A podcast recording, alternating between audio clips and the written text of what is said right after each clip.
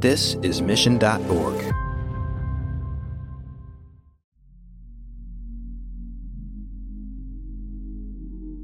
This week in marketing trends, we've been talking about category creation. In the previous episode, we talked to Christopher Lochhead about how to define and design a category so that you can win. And in this episode, we're talking to Matt Trifiro, who has designed categories for numerous startups. Now, he has a maybe contrarian take on category creation, and you can hear his thoughts as Lauren and I sat down with him in studio, talked all things startup category design and how he's the first marketer in to do that work. Marketing Trends is brought to you by Salesforce Pardot, B2B marketing automation on the world's number one CRM. Are you ready to take your B2B marketing to new heights? With Pardot, marketers can find and nurture leads, close more deals, and maximize ROI. Learn more by visiting pardot.com slash podcast or click on the link in our show notes. Welcome to Marketing Trends. We have a special guest in studio, but I'm always joined by Lauren Vaccarello. How's it going, Lauren? Uh, it's going amazing. How's it going, Ian? Yeah, it's going. Uh, it's going pretty good. Matt, how are you? I'm doing terrific. How are you guys doing? It's a sunny day in Palo Alto, and we're happy to have you in studio to talk about all things marketing, as we tend to do. Let's, Wait, this is a marketing podcast? for those that are uninspired we have a lot to talk about. Uh, you've had a long career in both startup marketing and all different types of products and services. But let's first get into how did you get into marketing in the first place? I'm a reluctant marketer and an unlikely marketer. I have zero professional training in marketing other than work experience. And I think, you know, when a I big caveat, by the way. yeah, exactly, exactly. So don't trust anything I say. Don't actually take my advice. But I, when I was young, I thought it I was going to be a copywriter. And um, this was before the internet. That's how old I am. This is before the internet was a thing. Computers were a thing. The Atari 400 and the TRS-80, but but the internet wasn't a thing. Email wasn't really a thing except on CompuServe.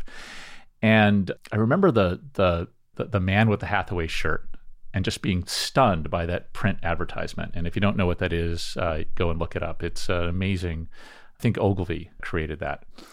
And I was impressed by the way that words can change and influence people. And I've built my career on that. In fact, I can think of two two things that had very formative very formative moments in my my career arc of being a marketer.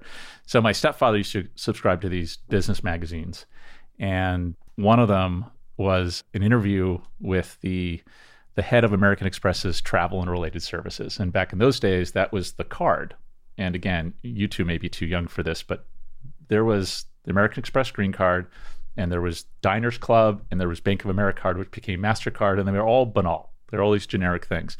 And American Express came out with a gold card.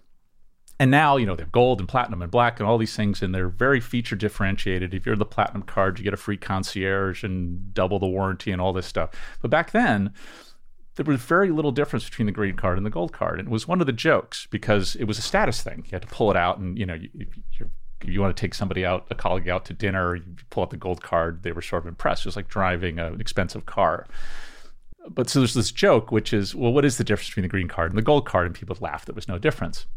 So this interview with this the head of uh, American Express travel related services, and they go through the whole interview and they're talking about the growth of the travel agency and banking cards and banking and all of this. And the last thing the interviewer says, I have to ask the question that everybody probably asks you: What is the difference between the green card and the gold card? And I just love what this guy said. He said the difference between the green card and the gold card is the green card is green and the gold card is gold. And if you don't understand that, you don't understand marketing at American Express and that that I've carried that with me. Like you literally can change the way that people understand their world and think about things with language and it's been a, it's a very very powerful tool and it helps with category creation it helps with positioning it helps with thought leadership it helps with all those things so. Well no, nobody ever won the green medal right? You only win the gold medal. Yeah. Um, and i didn't know that there was any other types of card other than the black card because that's personally you know like what i use oh, but absolutely. Uh, uh-huh. i always use so i have a banana republic card that's black and i put my thumb over the banana republic card i'm like let me just pay that with my black card. But it doesn't weigh five pounds right? That's the i just put like three cards under it. It's like the two kids standing in a trench coat pretending to be an adult. Hello, fellow adults. You know, like whatever. exactly. It's an interesting insight and thought to say that you want to be a copywriter from a young age. You also had a background and you you worked with Atari when you were younger as well. Yeah, so so I I did do a stint where I tried to be a programmer and I was a game programmer and I was good at being a game programmer because nobody was good at being a game programmer. And I actually wrote a video game. It was never released. It was called Reptilian. A company called Synapse Software put it out. But I got into that whole world and I ended up writing about gaming and about gaming technologies. I became an editor of a tech magazine when I was like 18 and I was it's I was at college. I was studying linguistics and philosophy and all these like liberal arts. And one of the the jobs that I had when I was working at the magazine, somebody from Atari called up and said, "Hey, do you have any of your writers that might be interested in writing documentation?" I'm like, uh, yes, right? And they had no idea I was this little pop off kid. And so I drove down to Sunnyvale, went to Atari's offices, and they were surprised to see somebody so young.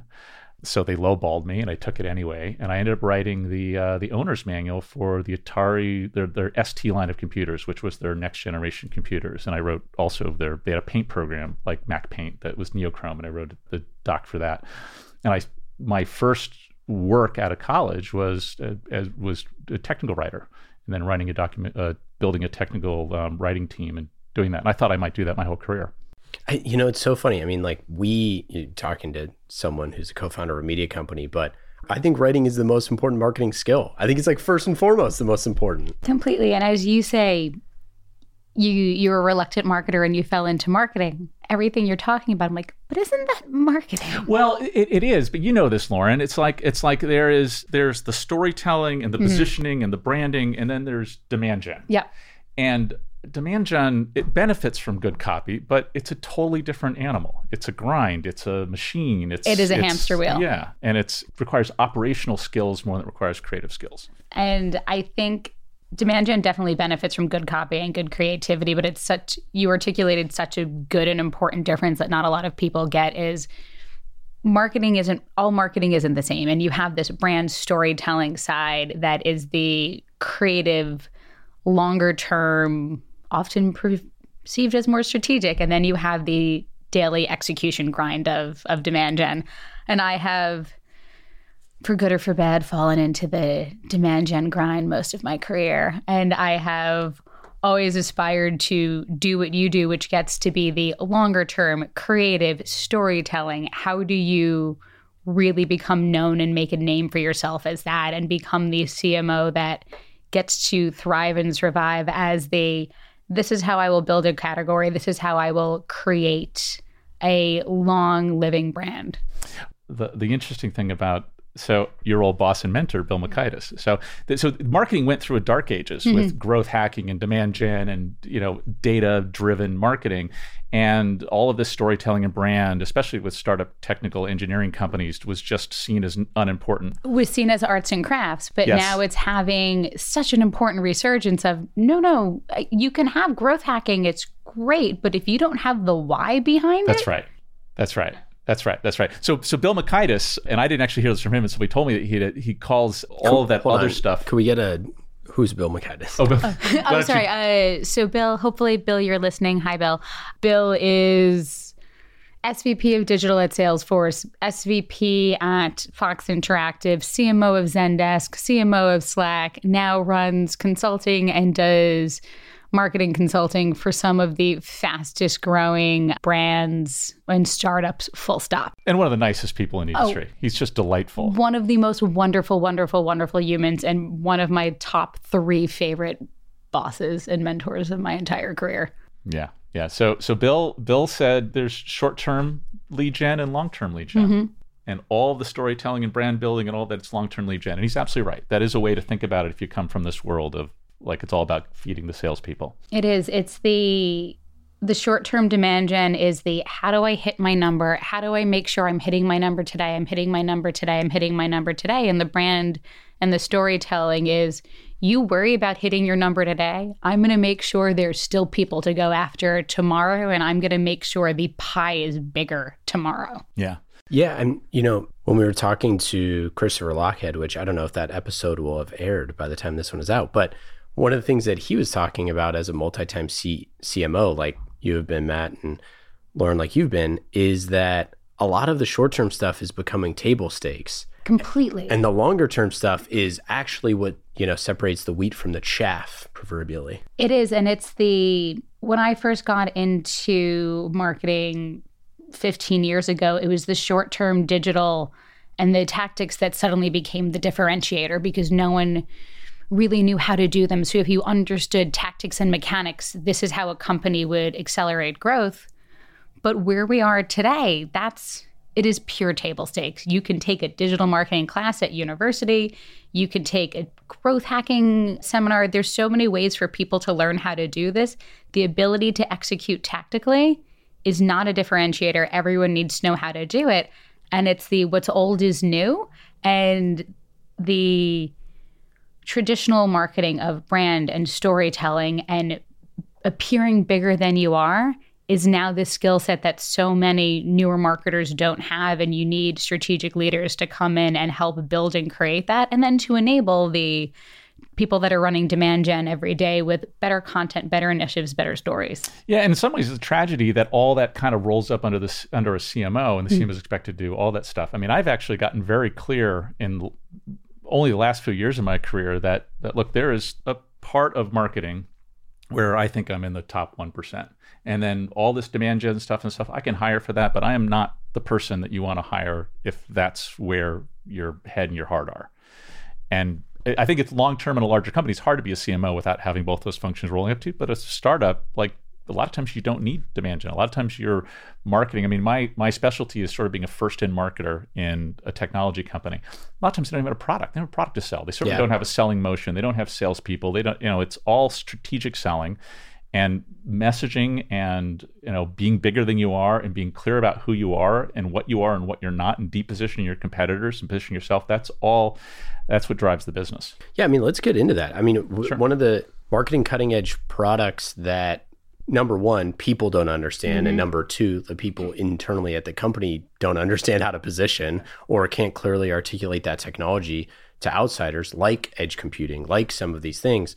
Uh, what's your thought process? Like, what is your you know checklist or mental model or thing like Matt's Matt's guide to marketing cutting yeah, edge products? I mean, I mean, part of my superpower is just being willing to ask really dumb questions. And sometimes it's because I just don't understand. Yeah. Like, and and it's not just like what is this thing? It's like why should I care about it? Mm-hmm. Why should I care about it? what problem is this solving and how do customers think about it? And that's the other thing. You have to talk to customers. I mean, customers are experts in their problems.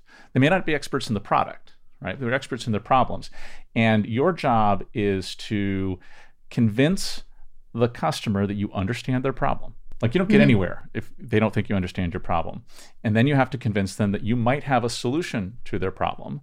And then you have to demonstrate that you have a solution to the problem. And that's how you actually acquire a customer. And that's, I mean, that's a, in some ways, that's the way I think about the funnel.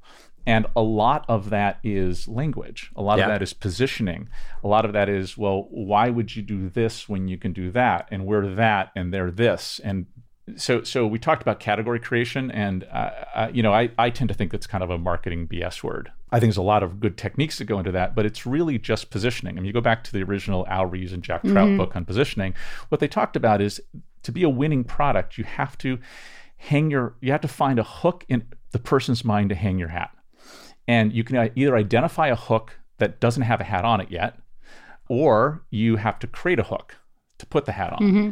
And both of those require rhetorical technique and it has to be accurate and convincing. I mean, Lauren, I you know, I would I would position and say that you need to be experts at the person's symptoms, mm-hmm. right? Is like the person is just the customer is coming to you and saying, I have knee pain. They right. don't know why they That's have right. knee pain. That's right. And and they don't know like how to fix that knee pain, but they're just saying like if you're just saying ice and Advil, that's probably not enough. It is. And there's if someone has knee pain, there's a hundred ways to to solve that problem. There's ice and Advil, there's different shoes, there's well, instead of walking, should you be sitting down? There's a hundred ways to think about something. And I, Matt, one of the points that you made so well is your role is to go in and talk to customers. It's not to try to sell cu- the customer this is a specific product, but what is the hair on fire problem that the customer has? Yeah, How my knee un- hurts. My knee hurts, and I just want the pain to go away. Yep. And you need to convince me that that that little pill that you have is the best way to make my knee pain go away. But don't talk about the pill, talk about the knee pain.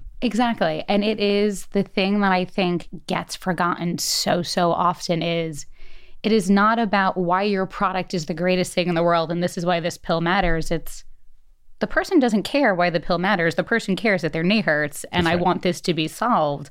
And how do we talk about their problem, what they're trying to do versus us? But Yeah. Lauren, I have features. You, these, All these features that are so. I, Right. These are bullet points. And let me walk you through why the coating on this pill is the best coating in the mm-hmm. world. and by the way, did you know it's vegan and keto friendly too? You're like, nope, don't care. My knee just hurts.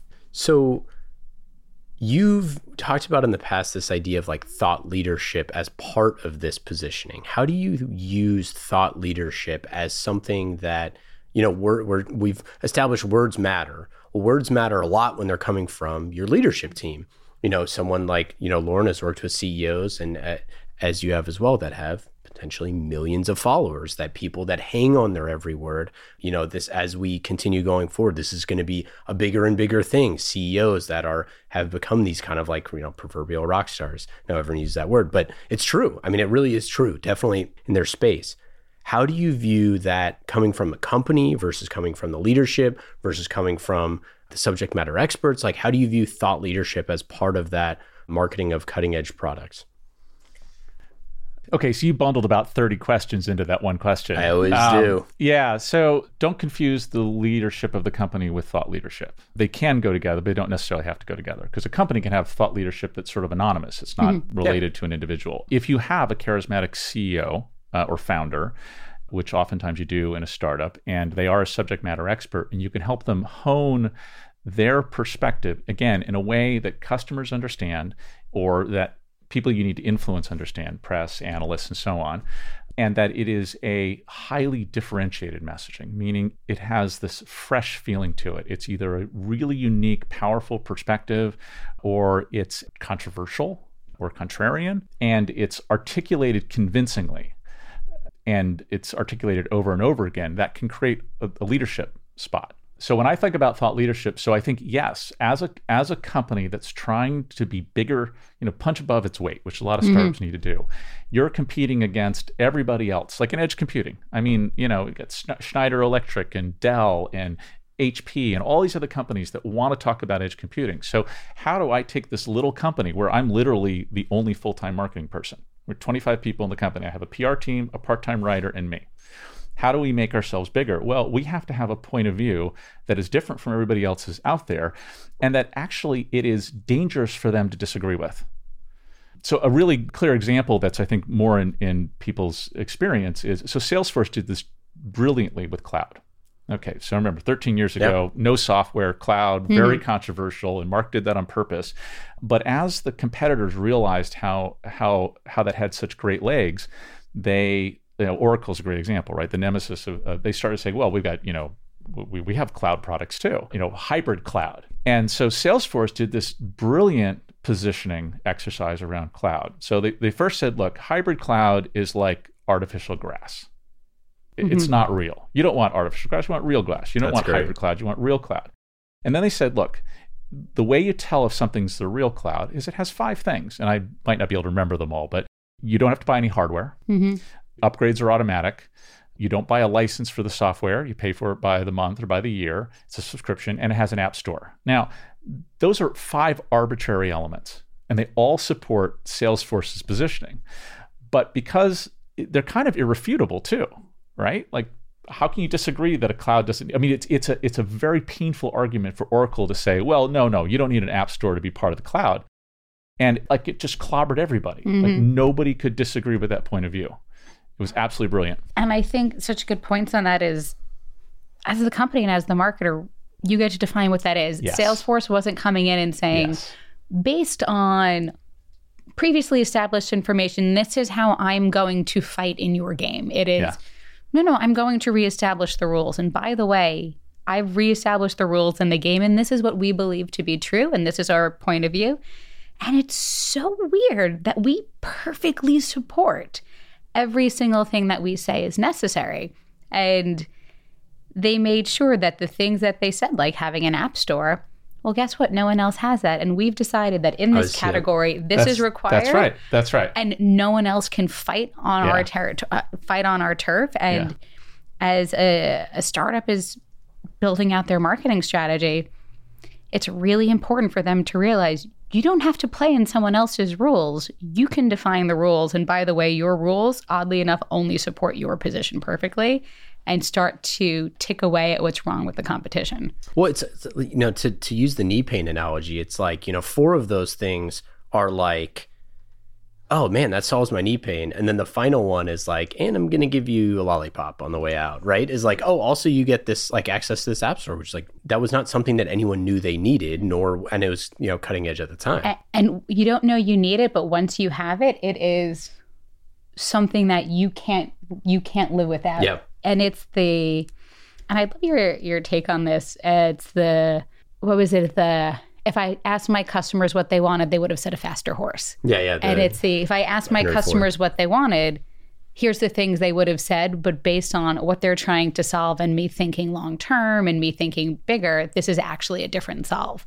And how do you think of sort of that analogy and things in that regards when you're say building out the edge product and building out uh, some of the marketing you've done? So to make sure I understand the question. Yes. So you're saying how how do you how, how do you how do you Anticipate unknown needs of the customers. Yes. Yes. Okay. So, well, that's a great question. Okay. So I'm, I'm going to tell it through another story. So there is this this myth in Silicon Valley that the iPhone, Steve Jobs came up with the iPhone. He had a vision and a dream, and it was the iPhone. And uh, and I've heard many startup entrepreneurs argue with me, like I, I customers don't know what they want. I'm not going to ask my customers because yeah, they're going to tell me to build a faster horse. Like Steve Jobs didn't ask customers. He you know they created the iPhone. It was brilliant. Like that's, that's not true at all. yeah, no kidding. So right? sure, a lot of it came from creative inspiration, but Apple rigorously tested. I mean, they would create 10 pixel perfect alternatives to some functionality in the iPhone. Like I remember reading about the page flipping. So why does it feel like when you slide? I mean, you remember when you, the iPhone first came out? Now it's commonplace. You, it, it felt like you were flipping a page. That's because they tested 10 pixel perfect versions in front of hundreds of customers till they got that mechanics exactly right. And so it it, you certainly have to have the inspiration. You have to be able to form these creative hypotheses, but you have to test them. Mm-hmm. And you know, sometimes testing is expensive, like getting a bunch of people to evaluate a product in a statistically significant fashion. But messaging can be tested too, and sometimes it can be tested with just a small group of people. Like if you get in a room where you've got the 15 people that need to, like, like if they were to tell their 15 best friends about this new thing, and if you can plant an idea in their head that again, it's a hat that hangs on a hook where they instantly understand it, has this sort of self evidence, obviousness to it, but also this freshness, and they can repeat it back to you. Like you're done. Like I, I'll give you a really, a really clear example from my history. So I was thinking when we were preparing for the interview, I was thinking, you know, people call me sort of this category expert because I've sort of done it, even though I say that I don't know how to do it. But um, one of my early startups in in the mid '90s was a an interactive television company, and we had a very contrarian view to interactive television. Back then, the big companies like Microsoft and stuff were trying to build fully interactive set-top boxes with like Windows CE and all this stuff, like we have today. But back then, like the the economics of that just wouldn't work. Like you, they measured the cost of a set-top box in fractions of a penny. And also, their, their, the cable plant couldn't handle digital services. Like it just wasn't, they didn't have TCP/IP running over the networks and all that. So we had this technology that would insert into the closed captioning of a broadcast signal and add interactivity to the TV signal. And we were playing in this space where there was a lot of talk about by big companies about how interactive television could change. I mean, Time Warner was doing that big trial in Orlando, and they had you know these SGI three thousand dollar boxes in the table and all of this. So how are we going to get our little message out there and be differentiated? I was working with a with a filmmaker, a gentleman by the name of David Hoffman. He's absolute genius at messaging. He just one day he said, "Why don't we call it enhanced broadcasting?" I'm like, okay, that has all the, the characteristics. Like you hear it, you kind of understand what it mm-hmm. means. It sort of feels like it's a word that should have been there. It's a phrase that should have been there, but it doesn't exist yet. So I have an opportunity to own it. So we went out and tested it. We said, this is enhanced broadcasting. And if reporters start writing about it and competitors start positioning against it and friends start repeating it, you know you've you've got something. Mm. And so that very simple phrase, that language of saying we're enhanced broadcasting and they're not, was huge for the business. It it eliminated 90% of the confusion that we had with customers. I would say it that sounds like category creation, right? Sure does. So so and what and your response to that was like that is positioning, right? Sure. And so whatever you whatever the listener thinks of this in their mind of like whatever this thing is is building the messaging that you will fight and win Right. on your terms. That's yes, that's a great way of putting it. It's it's where's your defensible space? Where are what are you? And this is a good heuristic. What are you the best and only at? Because if you can say, look, if if you're looking to do something else, we not may not be the best and only. But if you're looking to do this, and again, it's got to have a big enough TAM, big enough addressable market, and it's got to be important enough. It has to be a problem the customer's trying to solve. But if it has those things, and you're the best and the only, you're invincible. I mean, it's very hard to take on somebody who is focused on a niche, understands what the niche is, understand how it's fixing a customer problem, and then has the language to lock everybody else out. It, I I completely agree with you, and it is the how do you fight on your terms versus on somebody else's? Yes, that's right. That's right. And if you're out there defining the game, it's very hard for anybody else to to compete against you. And one thing that you you said that reminded me a little bit is as you're you're saying enhanced broadcasting. Right. It's the it makes me think a lot about the power of language.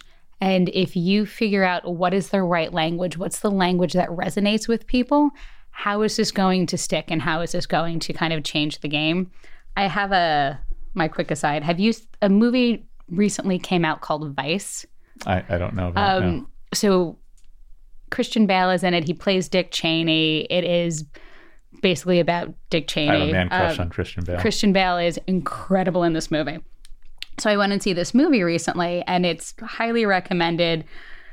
Interesting film, but one of the things it talks about, and it was um, how during George W. Bush's administration, what they, what Dick Cheney and his team was doing with a marketing and PR firm around getting focus groups, testing language, testing messaging. And one of the objectives that they had was how do they repeal the estate tax? And they get people in a room and said, you know, there's, let's say, 15 people in a room. Who's opposed to an estate tax? And this is a tax that basically saves money for the wealthiest people. One person out of 15 says, you know, I oppose the estate tax. And they said, what if we call it a death tax? right. How many people Oh, sure. are opposed to Sure. a death tax? Every single person is opposed to a death tax. Right. You have Whoopi Goldberg on The View saying, a death tax? What are they going to do? They want to tax me when I die. And then all of a sudden, the change of that language completely changes perception, and you're able to get policy changed and the entire court of public opinion changed. And if you watch that movie, there's really interesting things to pick up from a marketing perspective since I look at everything as a marketer.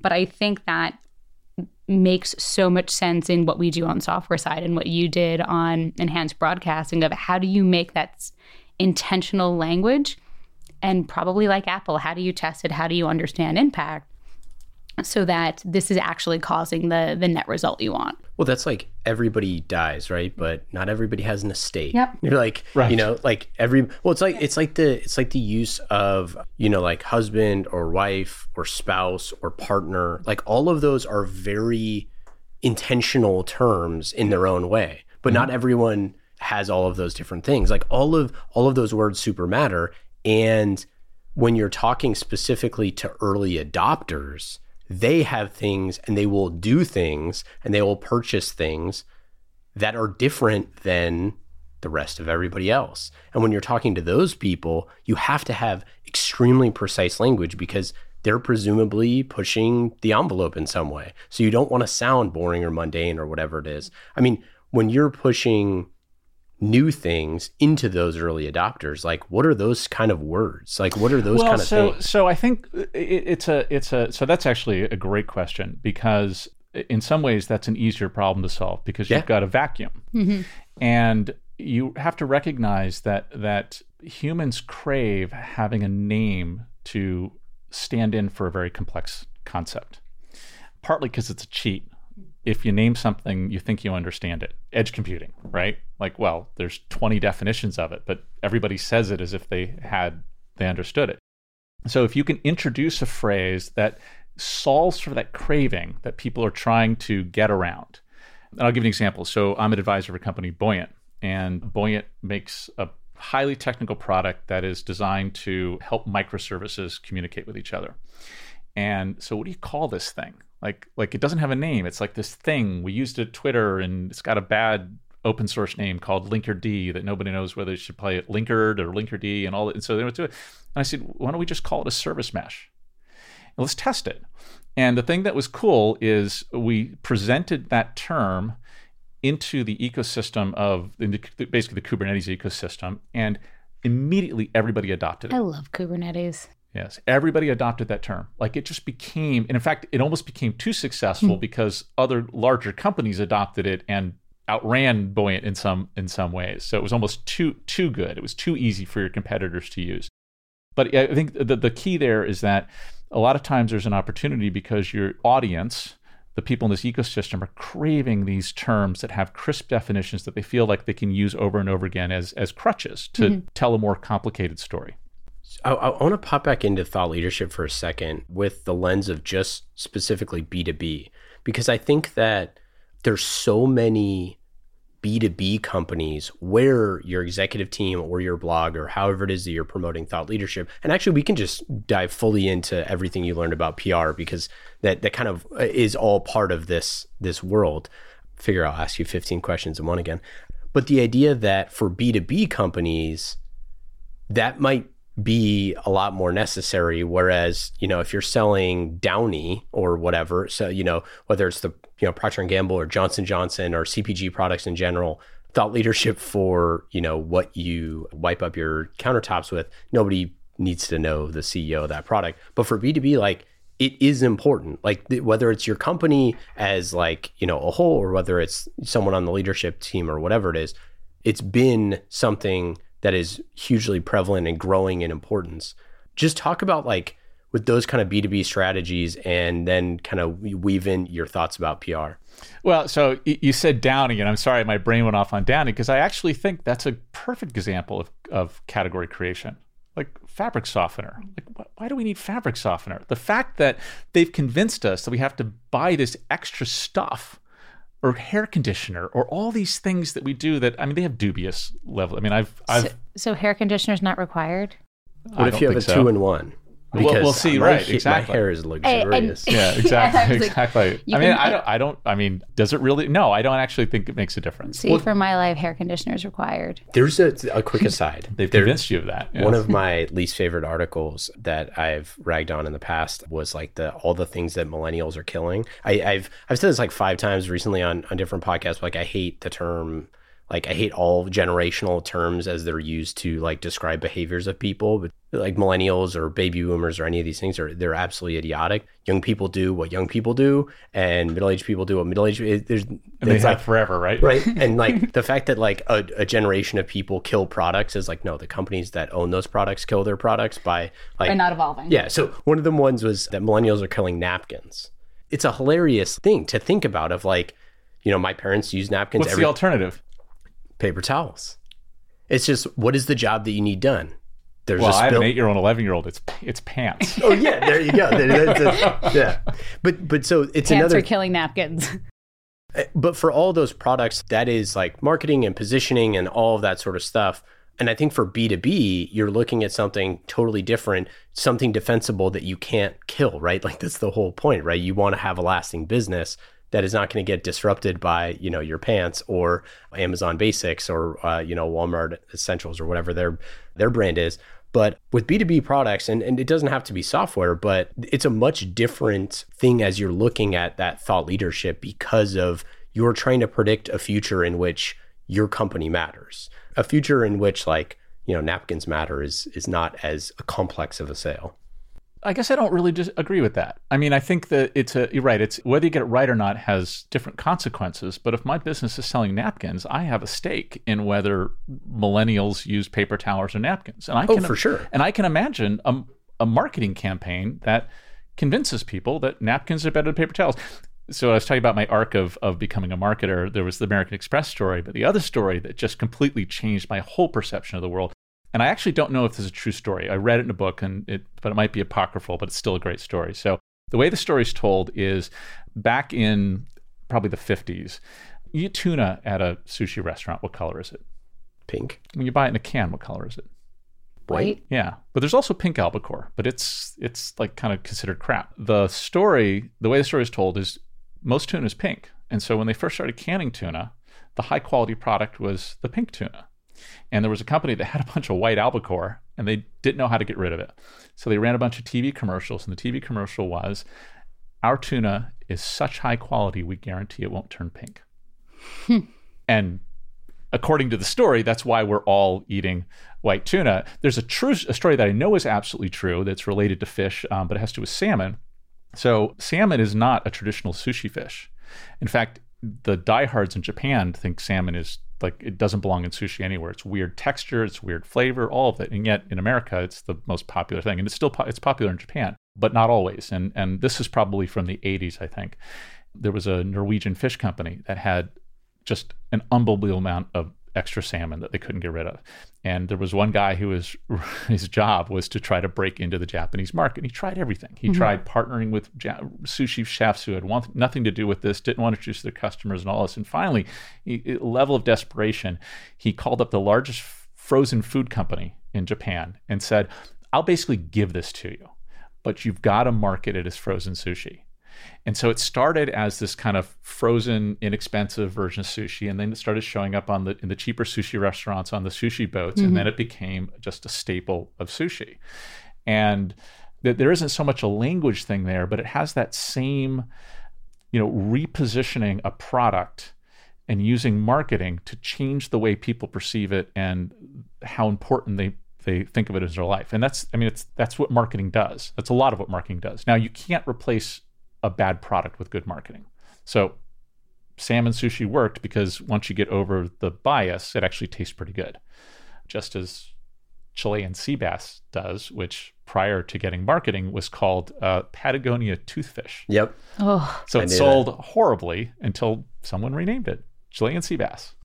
And I think there's actually so much we can learn even from the the general food industry if you start to think about what are the sort of common foods that are being eaten now that weren't five years ago or 10 years ago? And the Bay Area's obsession with kale and Brussels sprouts just didn't used to exist. And you know that sitting there somewhere, there is this guy or lady going, All right, I'm now working for the Brussels sprout farmers of America.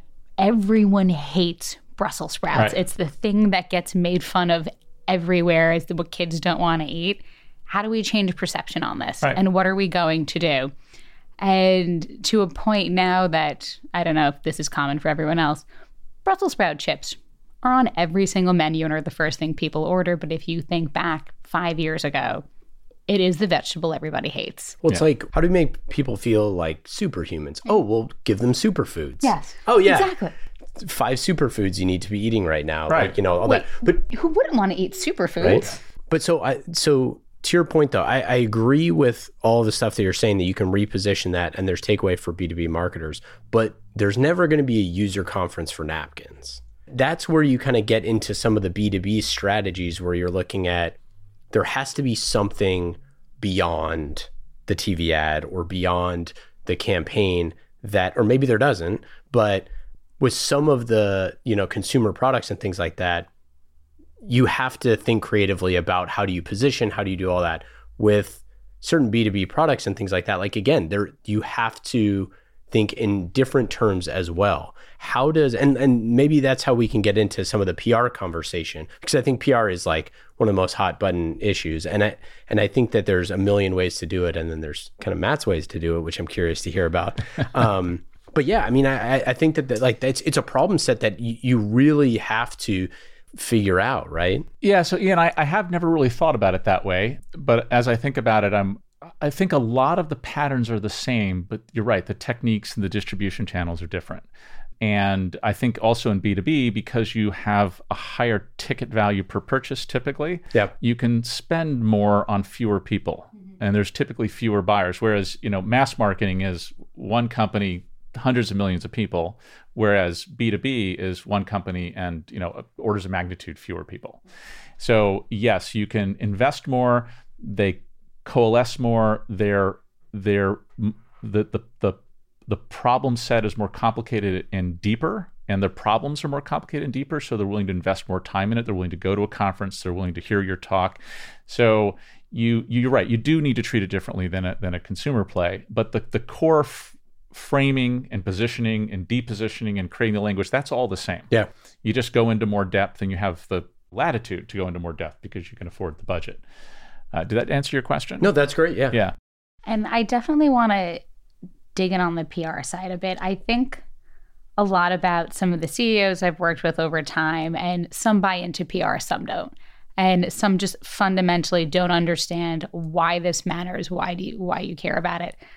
And Matt, I know this is something you excel at, but if I'm a new marketing leader, if I'm a CEO, why should I why should I give a Well, so yeah, that's actually I never get asked that question because usually the people that approach me are like, "I want you to do the thing you did already at this company and that company and that company." And PR has become one of the most important parts of my my tool chest. And I'll be honest, I I did PR poorly many times in my career because I thought I want to get press, I hire an agency.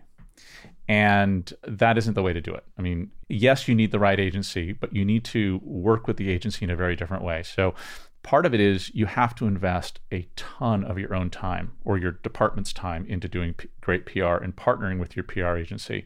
And you have to get your company's leadership. So, prior to joining my current job, I sat down with the CEO and I said, Look, PR is a big part of my playbook.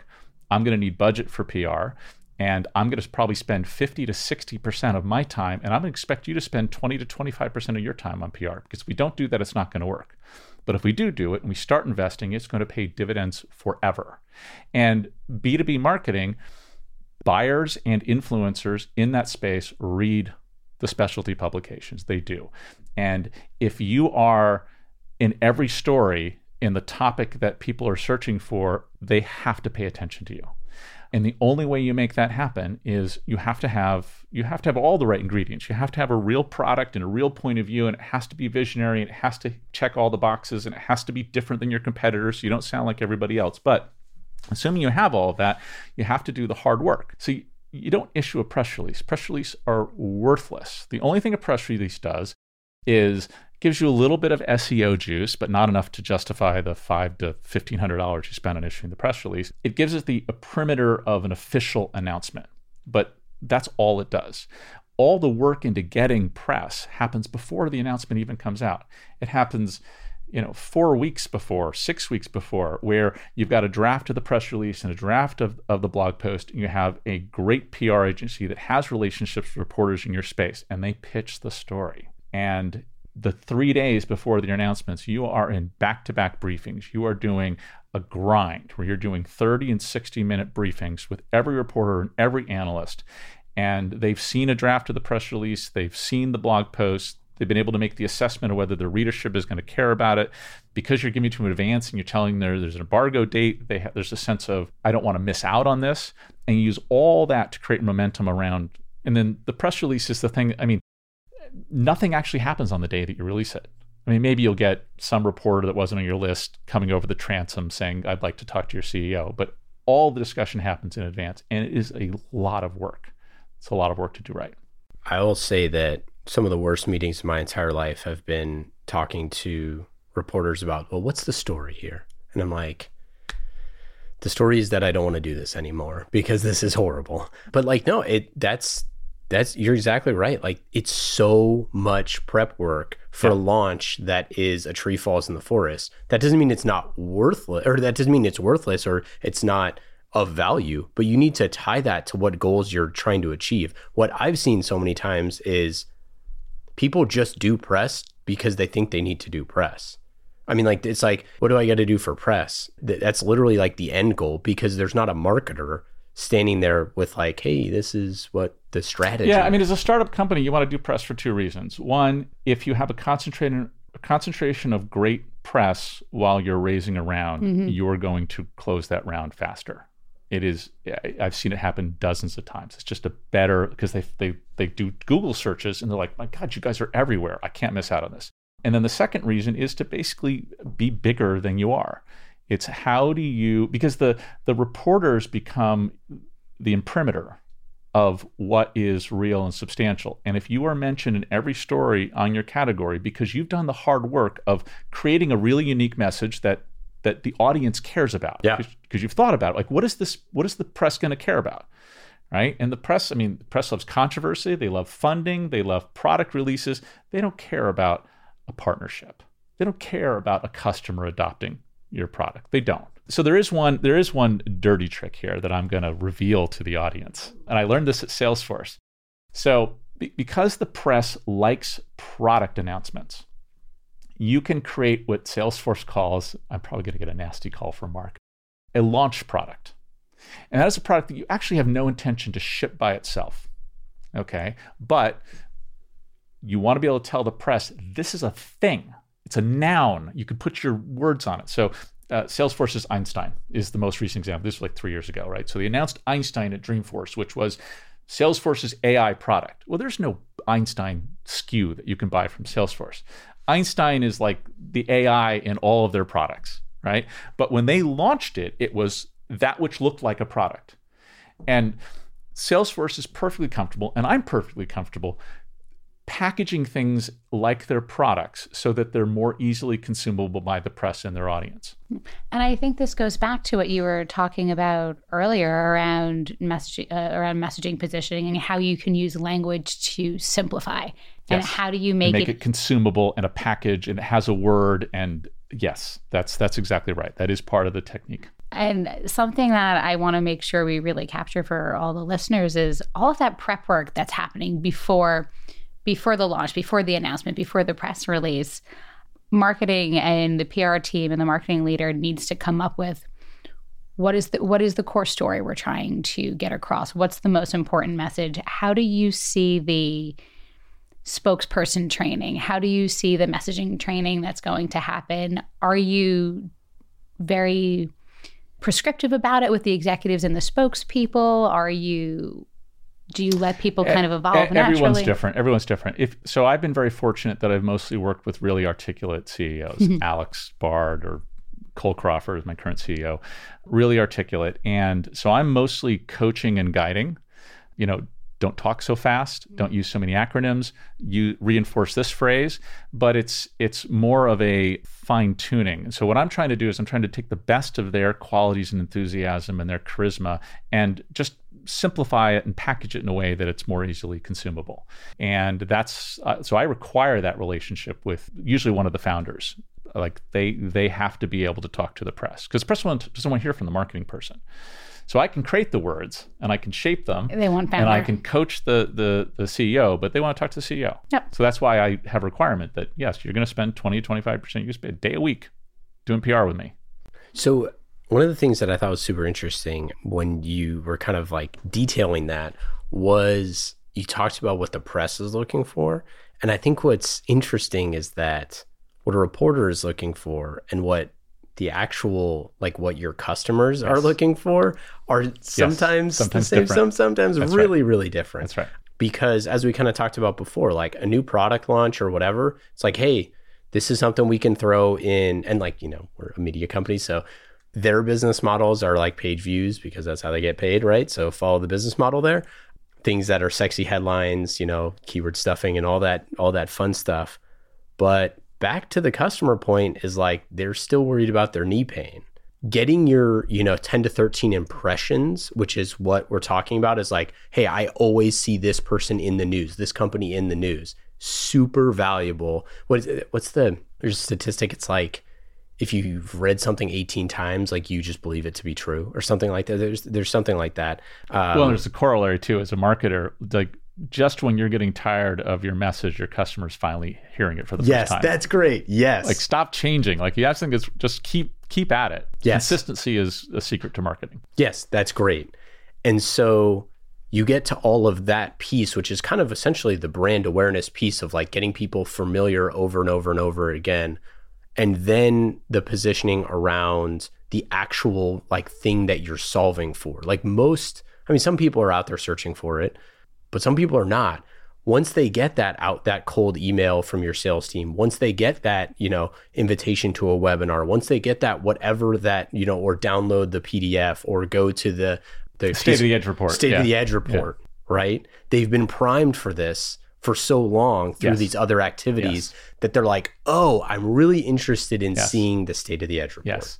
Yeah. So part of it is it's all about building momentum, right? So it's not just about doing one launch, it's about doing one a quarter. And in fact, the way I think about it as a small team, I want to do one big announcement a quarter, one small announcement every month, and one tiny blip thing, like with one reporter, one story every week. Like that's that's my goal. That's the kind of cadence. And that's about what the press can absorb. Like they can't take a big announcement every two weeks. It just it overwhelms them. Well, and and the, and the people, this is like I, I always like to think of it as like one budget cycle. You need to be positioning like you're selling for next year, right? So you need to be Yeah. positioning yourself and building momentum. Is like, yeah, I didn't buy that product in you know February, but come next budget cycle, I've been all I do is hear about this company, Yeah. and it's like they've added three products or two SKUs or two features or whatever it is. And like now I'm at the time where I'm trying to make a decision in December about whether or not I should spend the money. And it's like I keep hearing these people. Then it's like I'm going to fill out the lead form. Yeah, so there's two things I want to I want to address in, in what you just said. So one of the things is what is the the needs of the of the journalist are different than the needs of the customer. And I think that doesn't have to feel so much in conflict because a lot of times it isn't the messaging that's I mean yes, the the reporter wants to write about something that a lot of their readers want to write about. But if you've focused on the readers and the readers are the customer, and for B2B this is different. B2C like it's it's clickbaity, but B2B it's not so much clickbaity. But what you need to understand is that the, the reporter, they have to file five to 10 stories a day. And so if you can make their job easy, and mm-hmm. that's why you send them the blog post, and that's why you send them the slide deck, and that's why you send them, I mean, if you supply a reporter with an beautiful image, they will put it in their story because they need something and it saves them the 10 minutes of going on some stock photo site to find some, you know, dumb thing to represent edge computing or the cloud they'll use your image.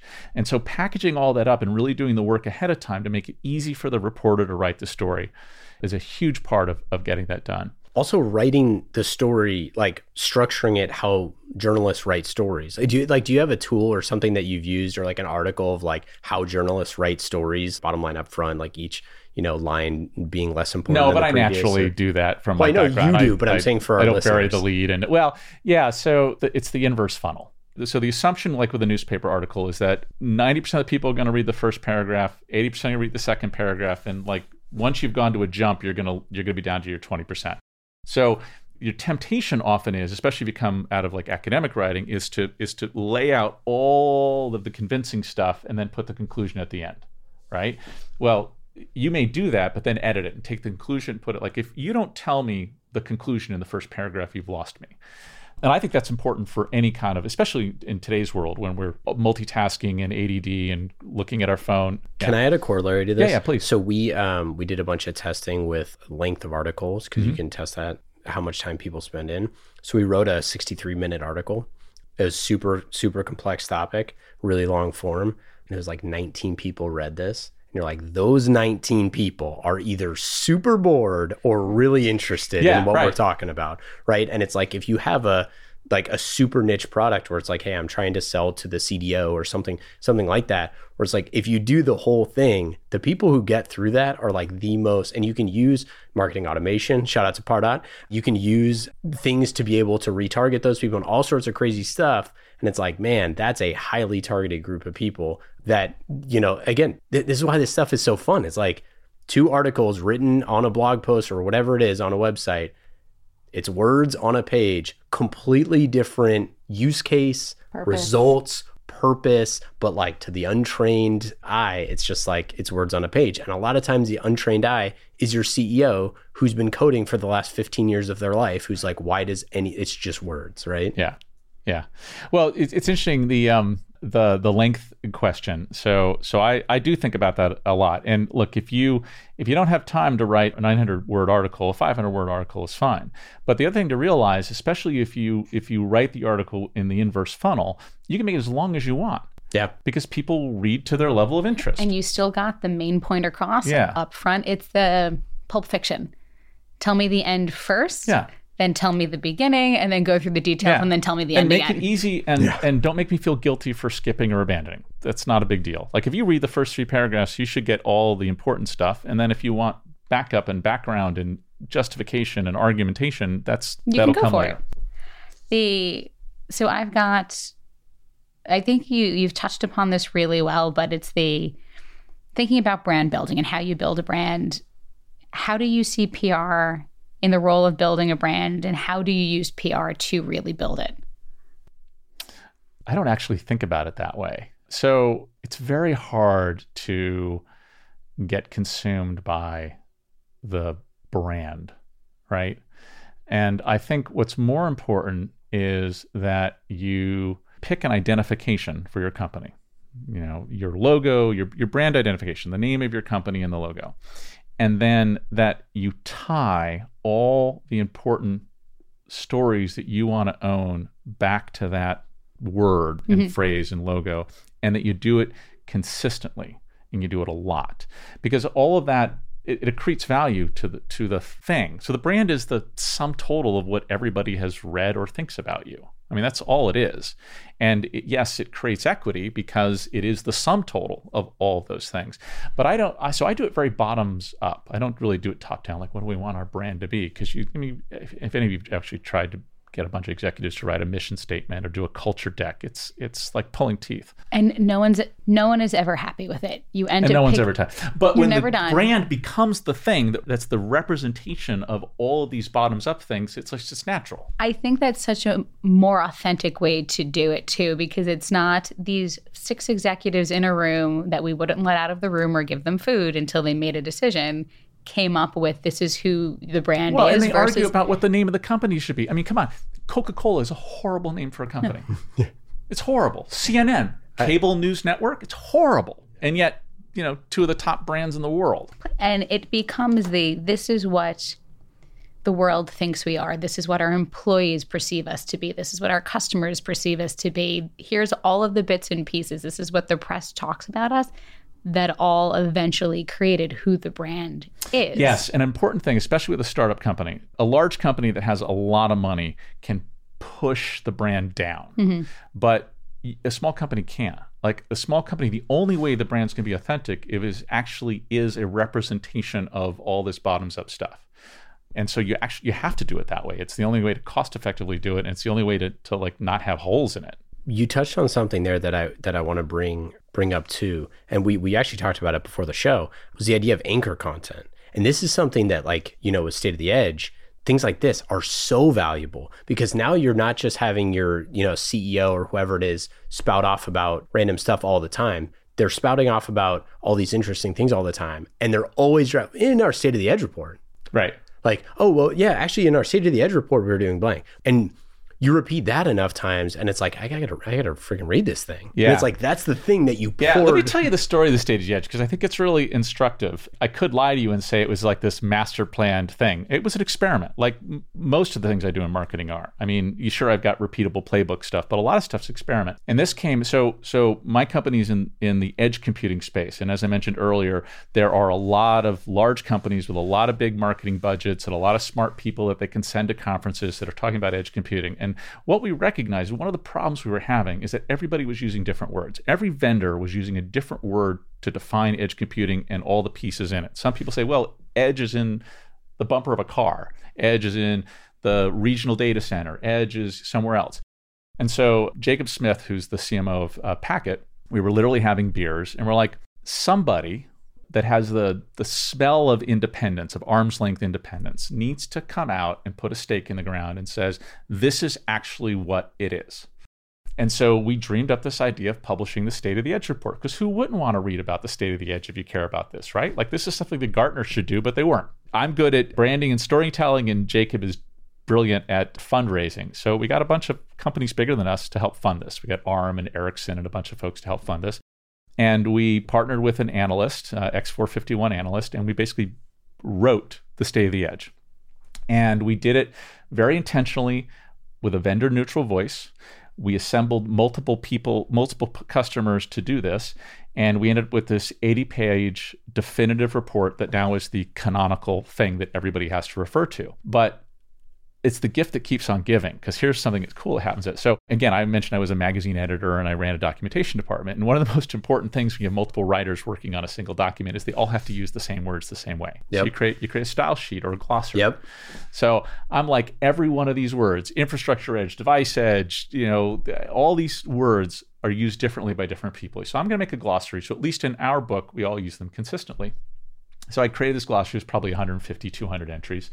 I started sending it around to, to peers. Like, what do you think? Do you have any suggestions and stuff? And they're like, where did you get this? I'm like, well, I just put it together. Can I use this? Can I publish this? Can I use this in my report? Can I put it in the whole thing? So I'm thinking, okay, there's something here, which I also think is part of what good marketing is, is having its experience and observation. And, uh, you know, like when you have an idea for something like service mesh, I mean, the way that I tested is I literally called up 20 people and I started using it in sentences. Totally. Yep. And just naturally. And if they started using it back in a sentence to add value to the conversation, I knew I was onto something. I knew that, okay, this term has something that it's filling a gap in their brain and they're going to use it. And you have that happen 15, 20 times. You're like, okay, this is it. We're going to go with this. So I had this experience. 15, 20 people said, Can I do this? Can I use this? So I thought, well, so I called the Linux Foundation. I said, okay, here's a totally nutty idea. And I told them the story of this open of this glossary. And I said, what if we put it in a GitHub repo? And what if we attached a Creative Commons license to it and we made it a open source project under the Linux Foundation. It's a glossary. And if you want to make suggestions, you can file an issue or a pull request and we'll run it like an open source thing. So the Linux Foundation says, that sounds a great experiment. Well, now it's become sort of the bridge across the eight or nine Linux Foundation Edge projects. There's like ONF and Akraino and EdgeX Foundry. Plus, it's been a bridge to the other organizations that are in the space the Open Fog Consortium, the Telecommunications Infrastructure Association, the Infrastructure Masons. They're all now adopting this open glossary. Well, why? Well, because it, it doesn't have the stink of a vendor. Now, I run the steering committee right? I run it like an open source project. It's everything's out and transparent, but I can help shape the discussions so that the things that are important to the industry as a whole, but also to my business to get clarified, actually end up getting clarified. And that's just a it's a really interesting, powerful mechanism. And it was I, I, never could have predicted that. Like this was not like me coming up with this master plan. This is just like me trying stuff. This is like so great. God, that was great. To talk about burying the lead. uh, sorry. Um, five things on this. Number one, it's a brilliant idea. Number two, going back and adding all those things into like Urban Dictionary is like you can like that's like the you know the growth hackery way to do that, right? You just like go at it, publish it anonymously on like Reddit or something, right? The other thing that I thought about was the this is so great, and I've seen people do this with take a, a Google Doc or a Google spreadsheet and then they'll have it be not a piece of content on their site. They'll just link to that view only for everyone.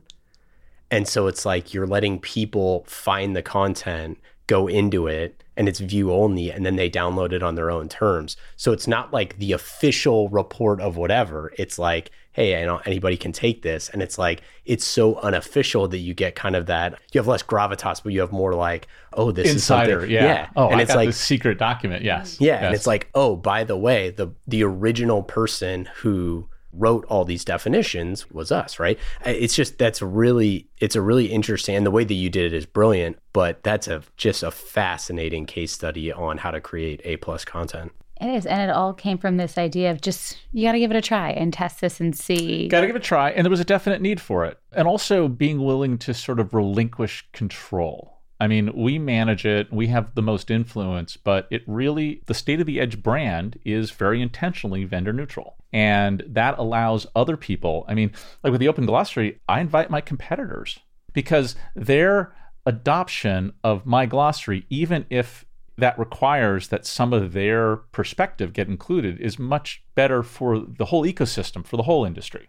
So we're not competing around you know words that actually are required for us to agree on to advance our business. We're competing on our products and the way that we approach the the technology And ultimately, this is going to make the entire industry bigger, stronger, which only benefits right. everybody. That's right. Yeah. I, my belief is ultimately this is all just going to accelerate the industry.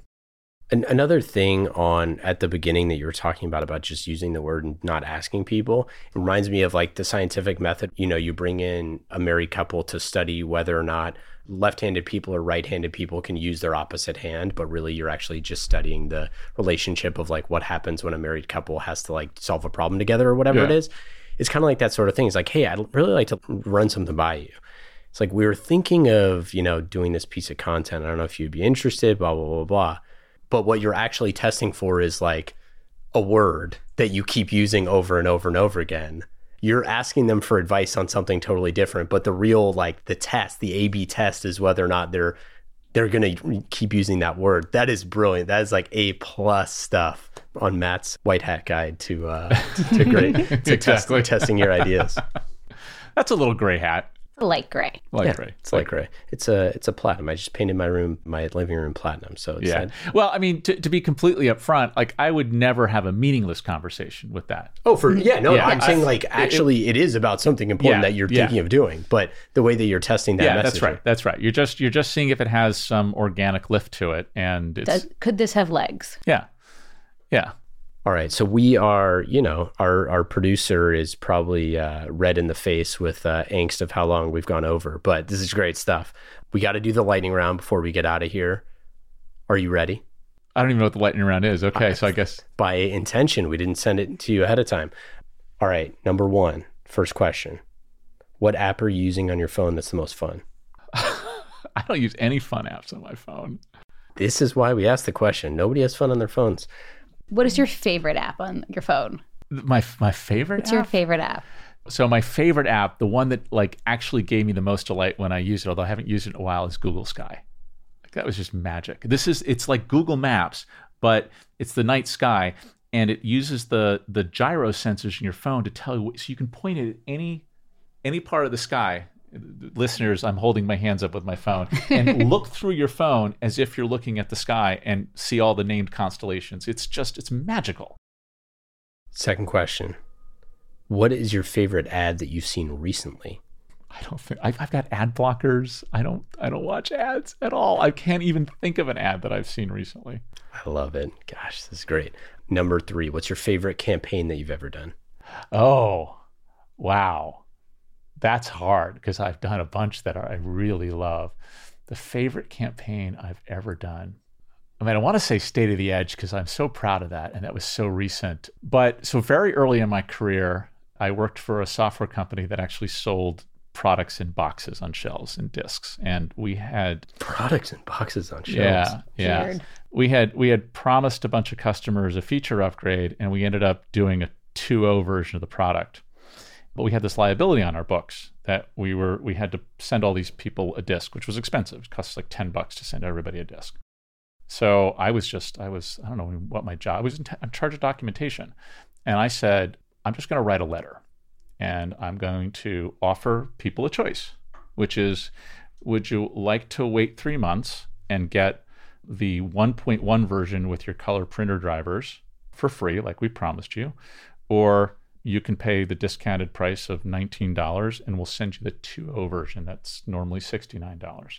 And we had like a 90% conversion rate. That's crazy. Yeah. And it was just, I felt so good because I was young and I just, you know, the company was so happy that they wiped that pretty big financial obligation. I mean, this is, this was hundreds of thousands of customers. That's crazy. I always love the uh, the stories where it's like, how do you double your revenue, double your price? Right. um, but that's crazy. That's a lot.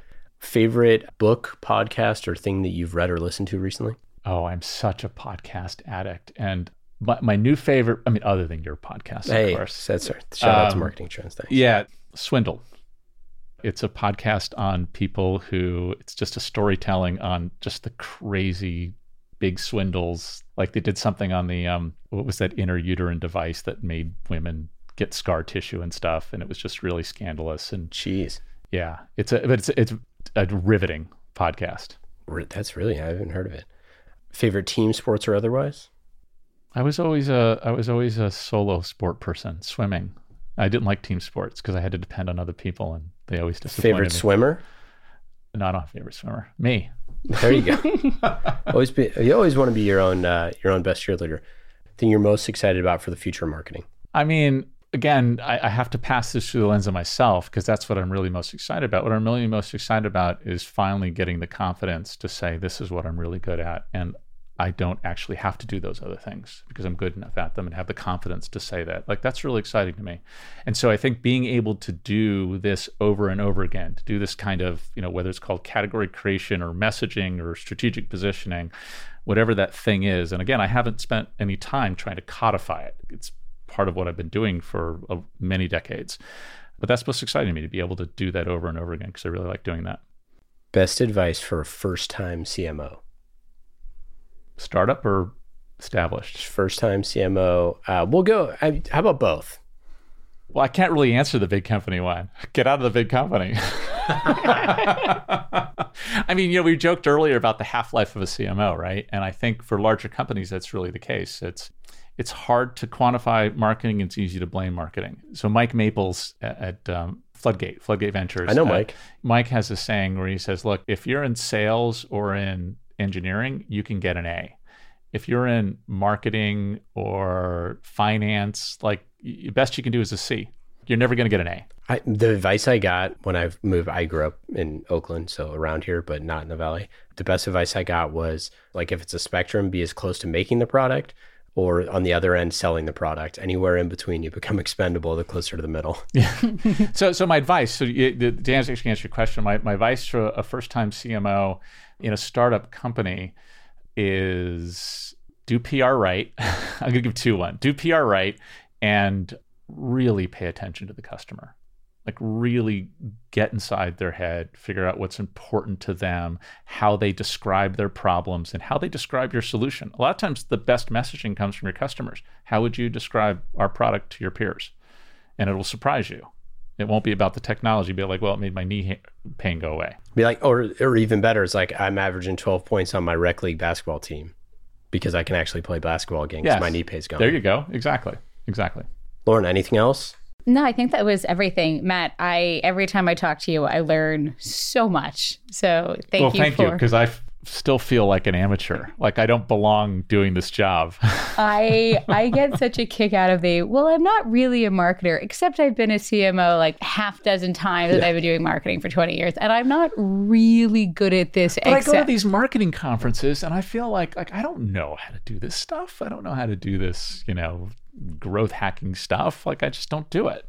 But what you know, you excel at more than almost anybody else. Well, good, thank you. Well, yeah. I finally come to that that like I'm comfortable in that space. I I think as a, a marketer and as a marketing leader, it's important to know who you are, what your experience, what your expertise is, what stage of the company you thrive in, and just double down and sort of lean into those things because that's what makes us well, successful. maybe that's the advice to the CMO is really figure that out. You're yeah. right. Yes, I wish I had figured that out at 30. Yeah. And hire the uh, the folks on your team that can do the other stuff. Yeah, absolutely. We can't be expected to be perfect at everything, so lean in deep to something to what you're good at and then you can hire people to augment the skill sets that you're either not good at or you just fundamentally don't enjoy. Exactly. Well, Lauren, you're perfect at being a podcast co-host, Thank and you. Mike, you have a wonderful voice. This is you got a career in this stuff as well. Thanks so much for hanging out, and uh, it's been a blast. We got to have well, we'll do a CMO roundtable sometime soon with Mike or with Matt coming back. Did I say Mike the first you time? Did say Matt first time. I figured you either edit that out or we'd laugh about it later. Yeah, we'll probably just leave it in. And I swore. All right, thanks so much for hanging you out, Matt. Thanks, Matt. Thanks for listening to this episode of Marketing Trends. Marketing Trends is brought to you by Salesforce Pardot. World class B2B marketers use Pardot to generate and nurture leads, close more deals, and maximize ROI at every stage of the sales cycle. Empower your marketing team to become revenue generating superheroes and let Pardot's data analysis keep an eye on the bottom line. Learn more by visiting pardot.com slash podcast or click on the link in our show notes. You have eight seconds to make a connection or risk a click away onto the next topic. The difference lies in your ability to deliver relevant experiences to your audience across devices and across channels. But delivering on a really great experience is impossible without the right people and the right technology. You've got the right people, but your technology choices will make or break someone's experience with your brand. At the center of gravity of your digital experience, Brightspot Content Management System can deliver relevant content, personalized experiences, and cross channel synergies to create unforgettable brand experiences so you can be a bright spot in someone's day. Head over to brightspot.com forward slash marketing trends to find out right now. From global crisis to hunger relief efforts, the messages you deliver save lives, inform important decision making, and help keep communities safe and sound. The speed and scale of your content needs to be delivered faster and on a much larger scale. Brightspot Content Management System has supported some of the world's largest brands to communicate on a global scale. From Johnson & Johnson sharing critical information with their customers to helping Whole Foods tell their brand story to a global audience. Brightspot is designed to handle rapid iteration and personalized messages to those you care about most. Learn more at brightspot.com forward slash marketing trends.